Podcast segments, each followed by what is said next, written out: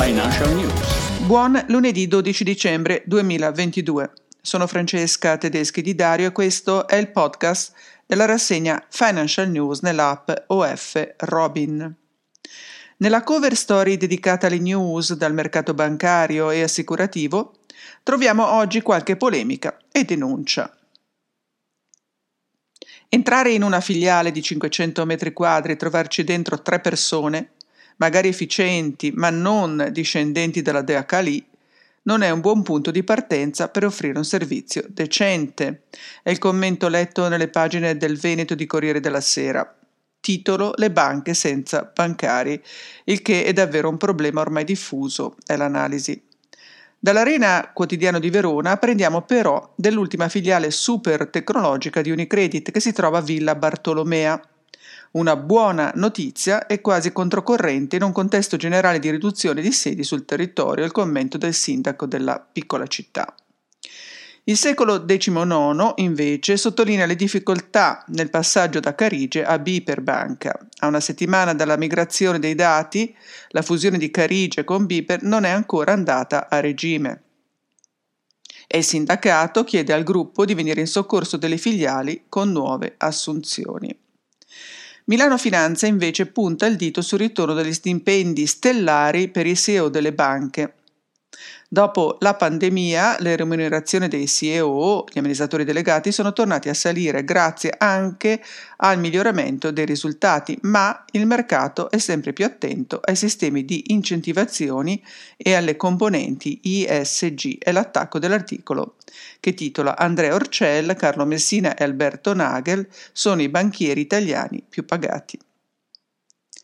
Cattive notizie anche nella sezione economia dove leggo dall'agenzia ANSA del nuovo taglio del rating dell'Italia nel 2023 da parte di Standard Poor's.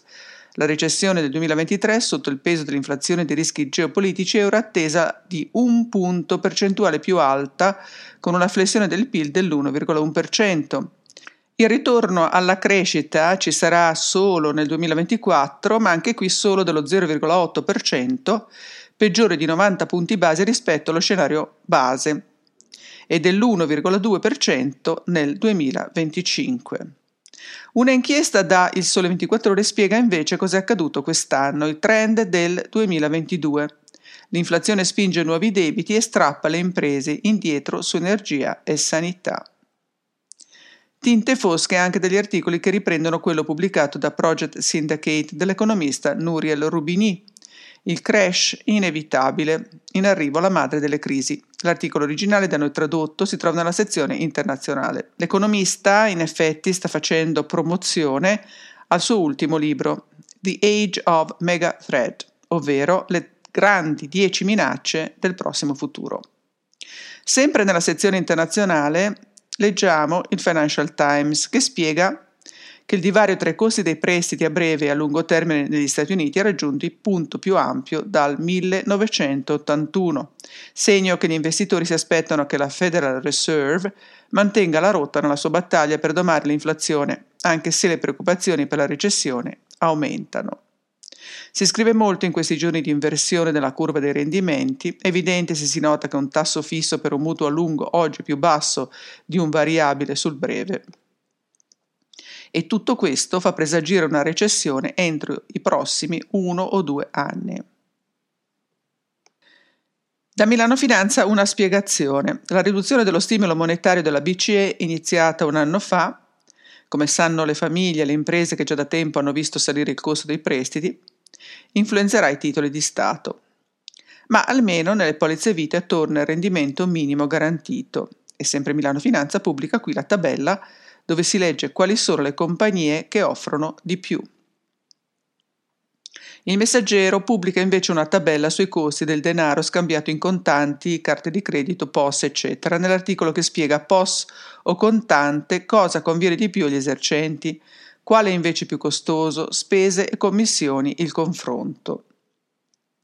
La Repubblica approfitta della polemica sui POS per cercare di spiegare il dibattito italiano sui limiti alla circolazione del contante che soffre del male eterno, tra virgolette, che affligge la scelta di politica pubblica, quello dell'emergenza permanente. titolo Fra POS e Bitcoin, la sfida nascosta è sul controllo della ricchezza.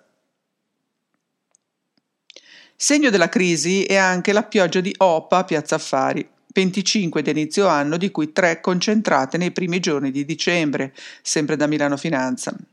La spiegazione. Ad accelerare le operazioni la debolezza degli listini mondiali a causa della guerra in Ucraina, del rialzo dei tassi e dell'iperinflazione. Resta il fatto che il rapporto prezzo utile atteso al 2023 delle 40 società che compongono il FTS MIB per esempio, è di sole sette volte valore che invoglia soprattutto i grandi fondi di investimento ad approntare operazioni mordi e fuggi per impossessarsi a buon prezzo di aziende da delistare. Ma il delisting è riuscito a Benetton per Atlantia, ma non a Della Valle per Toz. In tecnologia ecco un commento da un giovane scrittore, Riccardo Maggiolo, per Huffington Post, la fine del canto delle balene Musk sta chiudendo l'era dei social network, dove tenta di prevedere come i social del prossimo futuro dovranno o potranno cambiare. La crisi che ha travolto le big tech sembra lasci segni anche nelle fig tech.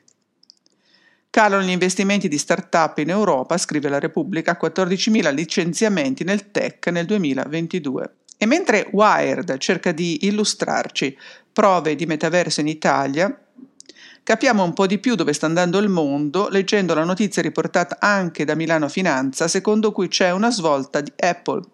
Comprerà chip made in America. E questo è tutto per oggi.